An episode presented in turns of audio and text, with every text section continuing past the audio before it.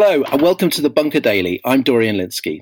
The first person in the U K believed to have died due to COVID nineteen was a woman in her seventies on the fifth of March. The current death toll is around forty-two thousand. A number that large is hard to process, but each person had their own story and loved ones who missed them. My guest today has made it her mission to tell some of these stories.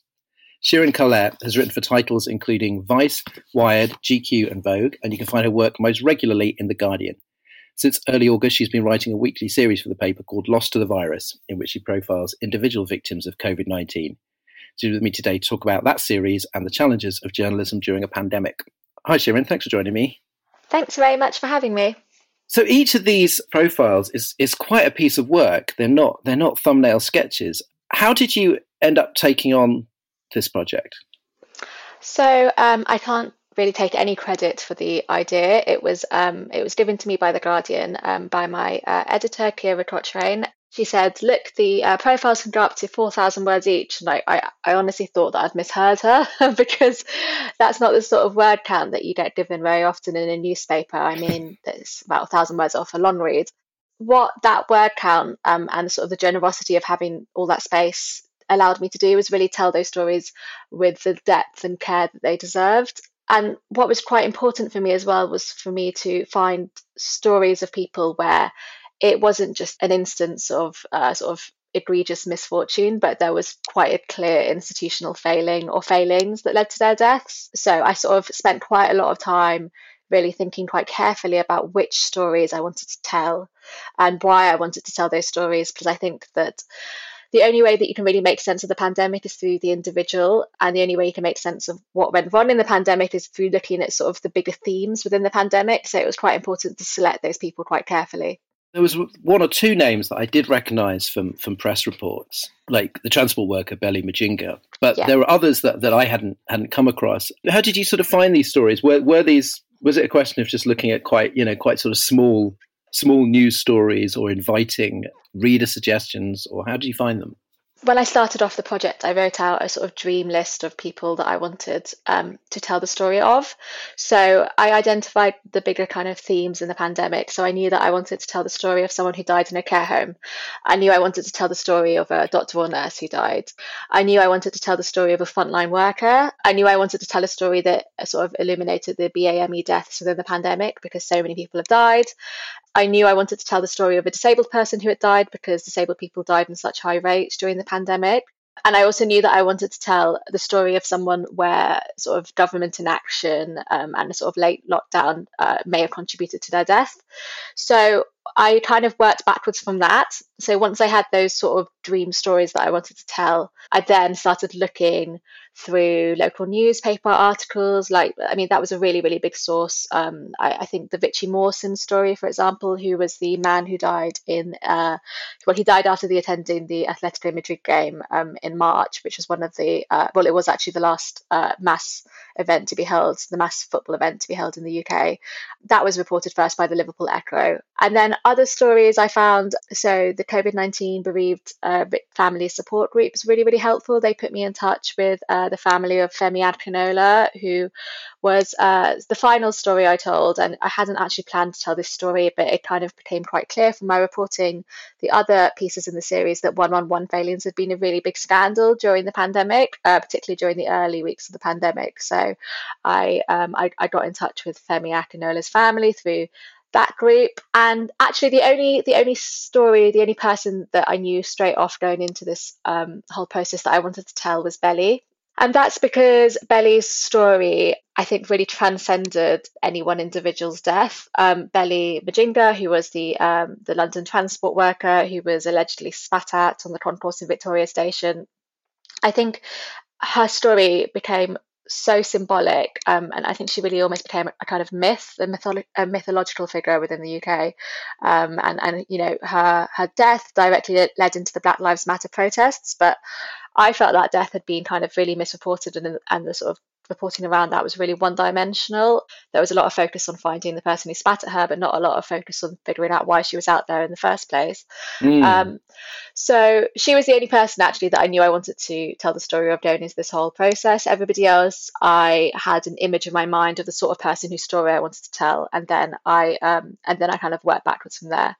And the one other thing I would add is that uh, it was very important that at least half, if not more, of the people were from um, B A M E backgrounds, um, because they have died disproportionately in the pandemic. And I mean, I know that we, I mean, it looks like we're sort of going into another phase of lockdown, but there was, I think, you know, these first, these uh, pieces started appearing in August. So obviously you've been reporting them for a while. So were you actually able to go to, to some of these places, or was it all sort of, was it all long distance lockdown reporting? Uh, it was all long distance lockdown reporting. Um, I actually started writing the profiles oof, probably in May, which was actually, it was, it was still kind of fairly fairly sort of stringent controls on on movement, and I asked uh, permission to meet with some of the families in person, but at that point it was denied um, due to sort of understandable health and safety mm. reasons. The only person I met with in person was uh, Lusamba uh, Katalai, um, who is the uh, husband of Belly Majinga, and that's because Lusamba is a French speaker. He his English is very limited, so we needed to have a translator for that interview, and it's just too difficult really to do a an interview via a translator unless you're there in person. Um, so much nuance is lost. So um, that was the only interview I did in person. And um, yeah. Did you, did you find that the families were were keen to talk? No, I got quite a few rejections. Finding the family of the London bus driver, I knew I wanted to tell the story of a London bus driver, was really hard. I reached out to quite a few families and they all said no. I was quite careful going into the process um, to try and manage families' expectations of what this would involve. So there would be some families who had done press before, but it was it was pretty limited press. You know, it was a local newspaper and it's an eight hundred word piece, and you speak to them for twenty minutes and you get some sort of quotes. And that was not what I wanted to do with these profiles, because they were four thousand words long. So there were a few families that I reached out to who were initially keen to do it, and then when I explained, look, I'm gonna probably want to speak to, or, you know, at least three or four members of your family for at least an hour, ideally two, maybe even three or four. That's a much bigger ask. So, um, so no, not everybody was biting my hand off, but I've had positive feedback from every single family uh, that I've done so far, and um, and a lot of people have really spoken about how. how important it was for them and their families to realise that their loved one wasn't just the statistics and was actually an important person and was sort of documented with the humanity they deserved. Um, because, like you said, you chose uh, these sort of stories because you wanted to pursue certain uh, bigger stories, systemic failures and so on. It's not, it's yeah. not like you were sort of surprised uh, to come across them. Um, but when, when you're obviously investigating this deeply, there must be stuff, obviously, that you learn that, that, you, that you didn't know, whether that be, I mean, the, the, the sort of stuff that comes up is the timing of the lockdown, P P E shortages, negligence at care homes, vulnerability of frontline workers, and so on. Even knowing these issues in advance, what discoveries, you know, really shocked you or outraged you, or, or felt that, you know, people needed to know more about this particular failing? Uh, how long have you got? Um, I knew, for example, that the P P E situation was a complete nightmare. Um, we all did. We all saw the pictures of doctors and nurses wearing bin liners on social media in March. What I hadn't anticipated or sort of calculated for was quite how callous some of the decision making was from central government. So there was a very sort of cynical and and uh, intended decision to prioritise the P P E stockpile for the N H S frontline. What really got my goat about that was just the level of deception involved in that, which was, you know, government ministers were issuing directives via Public Health England saying you don't need to wear P P E in care homes, it's okay, it's not necessary. But what they actually meant was you should be wearing P P E, but we just don't have enough to go around, so we're going to tell you not to wear it. And and and that really I found quite upsetting, because I think there was quite a a clear decision made that some lives were more worth saving than others, and the lives that were worth saving were the, were the people in hospital, and the lives that were not worth saving were the people in care homes and in assisted living facilities in the community. And I, I just find that upsetting. I find that I find that really distressing, that the thought that at some point there was a calculation made and two lives were weighed in the balance and one life was found to be more important. I think the privatisation story is uh, probably going to be one of the biggest scandals of the pandemic in terms of uh, contracts being tendered out without proper public consideration. I mean, uh, David Conn at The Guardian has been doing really fantastic reporting around one one one. Um, and I think that one one one will probably be a really big scandal of this pandemic. I mean, it was sort of absolutely nakedly obvious that it was not fit for purpose. Um, one-on-one operators are given on average ten weeks of training, um, and there simply weren't enough of them anyway to go around. So uh, you had quite horrific circumstances where people were being told to stay at home, even though they'd been sick for a week, two weeks, could have had silent hypoxia, no one knew. Um, and one of the uh, people that I profiled in uh, Lost To The Virus, Femi Akinola, was found dead at home by his family. Um, and he was sixty, he was healthy. Um, he would have stood a very good chance of living had he not been told by one one one to stay at home and had he been told to go to the hospital. I mean, I could go on. Uh, I, I feel extremely angry about the carnage in our care homes. Um, you know, so H C One, which is the operator of the care home in the Isle of Skye, where Colin Harris, who was one of the people I profiled in the series, they paid nearly fifty million pounds in dividends over two years, two thousand seventeen, two thousand eighteen, and yet they did not have enough staff at their care home because, well, the wages were so low, they just couldn't retain staff. That directly contributed to the infection control risks in the care home, which led to ten people dying of COVID nineteen in, in May and April in that care home. So the thing that I find sort of most the, the most upsetting is that there's a sort of desire amongst people to move on and to chalk all of these deaths up to bad luck. And I, that's not how I see this. I, I see a lot of these deaths as really avoidable. Um, I see them as the result of sort of systematic underfunding of the social care sector, for instance, when it came to care home deaths. And all of that was avoidable. And, and there are people right now who have lost loved ones because of those decisions um, and that failure. So I feel very angry about all of it. I mean, looking back at your your uh, your page on The Guardian, um, you know, you were writing about aspects of COVID from from the very beginning, but some of them were kind of very very personal. Some of them were sort of like light-hearted. Has this series sort of changed your your view of the story and and I suppose what you think of your kind of your, you know what your journalism is about during this situation? I'm a features writer. I write about anything. I write about what I'm asked to write about. I'm not a health reporter and I don't want to be. Has it changed my journalism? I mean, there's no avoiding the fact that I've mostly written about COVID all year. I don't think it's changed my journalism fundamentally. I am interested in human stories, and this just happens to be one of the biggest human stories of our generation. Um, and so I'm writing about it. Has it changed my perspective on COVID? I knew it had been mishandled before, before I started doing this series, but I didn't realise quite how badly it had been mishandled. And I think I should also say that it wasn't just, it, it's not, this isn't all Matt Hancock's fault. Like there's a, a lot of collective failure from many different aspects of the government, local government, the private sector. Um, it's a real collective failure. And I suppose that that is one thing I did kind of change my opinion on. I think before all of this happened, I thought that the Tories were incompetent and handled the crisis badly, and I still think that. But I also think that there were a lot of sort of big structural problems that have been exposed during this pandemic, um, which go a lot deeper than any one government. And do you think we're going to be kind of dealing with those and sort of unravelling them, whether, you know, through inquiries, uh, you know, or, or sort of, you know, more long-term journalism for, for like years to come? Not you personally. Yeah. No, I hope, I hope. To be honest, I haven't. I don't really have a desire to like spend the rest of my career writing about this. But um, I yes, I, I mean there will be a public inquiry. The COVID nineteen bereaved families group um, is is calling for the inquiry to start now, uh, mostly so they can preserve documentation and make sure nothing gets destroyed. I think family. I think inquiries can be useful for families, um, but I also think they can be a way for people to kick issues into the long grass and, and not really deal with them. I think most people would agree that the Grenfell inquiry has been pretty unsatisfactory.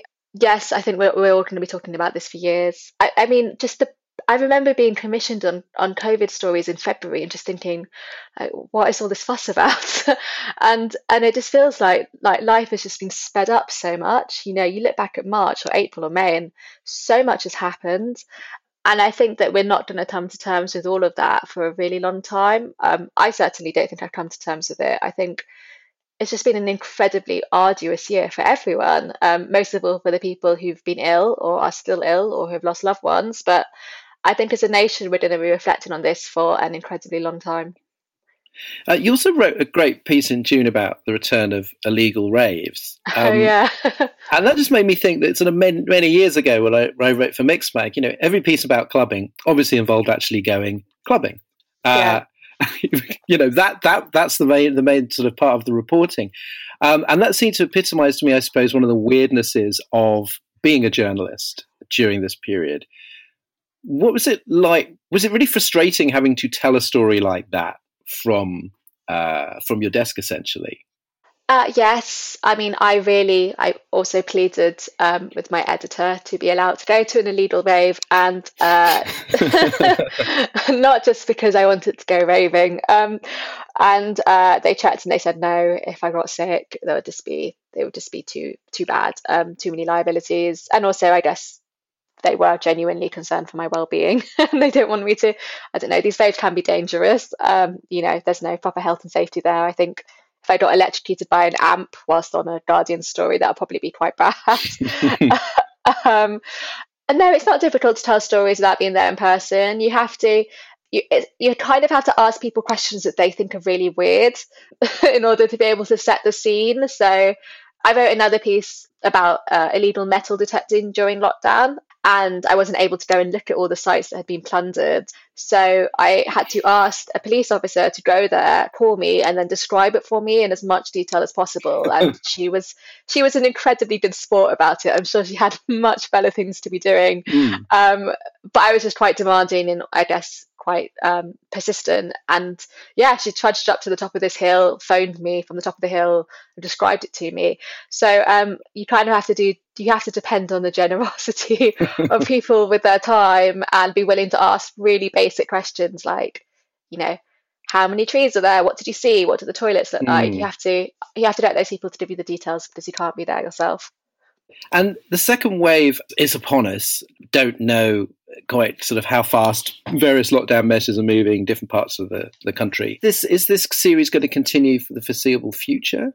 So it's stopped for now, um, which is good because um, it's it's quite emotionally and uh, sort of intellectually draining. I mean, I wrote seven four thousand word profiles in just under two months. I'm going to be doing a shorter one, I think, later in the year, um, but the profiles will only be five hundred words long. I hope that I don't have to do this again. I, I hope that there's not a second wave. I, I hope that there aren't more mass deaths. I hope that the numbers, you know, flatten out and we don't we don't get much higher. I really don't know if it's if there's going to be such loss of life as there was in sort of March, April, May. Um, I basically hope there's not a need for there to be a loss of, loss of the virus part two, but I'm not optimistic at the po- at this point. Well, do you think? Um, I mean, because the, the the certainly the death rates compared to infection, um, you know, does seem to have gone down. Do you think that that some of these lessons uh, that you're talking about, that you're writing about, I mean, have been learned? That some of these these mistakes are not going to be repeated. Right? Like you said, you're not optimistic, but it, it seems that some some of this these failings, they're out there in black and white now. Yes, I think we're in a much better place than we were. For example, when we're not telling care home staff that they don't need to wear P P E for the first two, two weeks of April, which is what we were doing before. So, I mean, that's just an obvious net positive, right? Um, so, you know, will there be another sort of absolute bloodbath in our care homes? I, I think not, because I think we have to remember that, for, for instance, one of the major reasons that we had all those deaths in care homes was because of the delayed discharge policy, which meant that people were basically discharged from hospital without being tested in care homes. And then once there, they were being looked after by people who weren't wearing P P E. So those are two things that aren't happening anymore. So that's two very positive steps that have finally been taken belatedly, which means that we shouldn't have such dramatic loss of life in the care home sector. Doctors know how to treat this a lot better now. They they know what drugs work on it. Um, we have more ventilator capacity. We have more P P E. Uh, people are a bit fatigued with social distancing, but I think they understand it. I mean, I didn't know what the word social distancing meant in March. Someone had to explain it to me. Um, I think things are going to be much better than they were first time around, but I don't think we've got it under control yet. I mean, we do not have a functioning test and trace system yet, which is something that baffles me on a daily basis. I simply cannot understand how we have thrown all this money at it and we still don't have a functioning test and trace system. I think it is completely embarrassing um, and outrageous. Um, but I think things, I, I hope things can't get as bad as they did before, um, but I'm naturally a pessimist, so who knows? Well, you're, you're well equipped uh, for twenty twenty then. Yeah, I am. Having a half glass empty mentality when it comes to twenty twenty means that you won't be too disappointed. Thanks for joining me.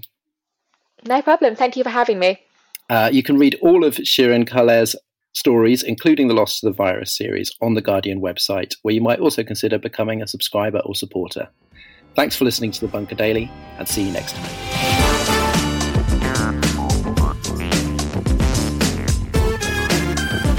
The Bunker Daily was presented by Dorian Lynskey. The producer was Andrew Harrison. The assistant producer was Jacob Archbold. And audio production was by me, Alex Rees. Theme tune by Kenny Dickinson. Bunker Daily is a Podmasters production.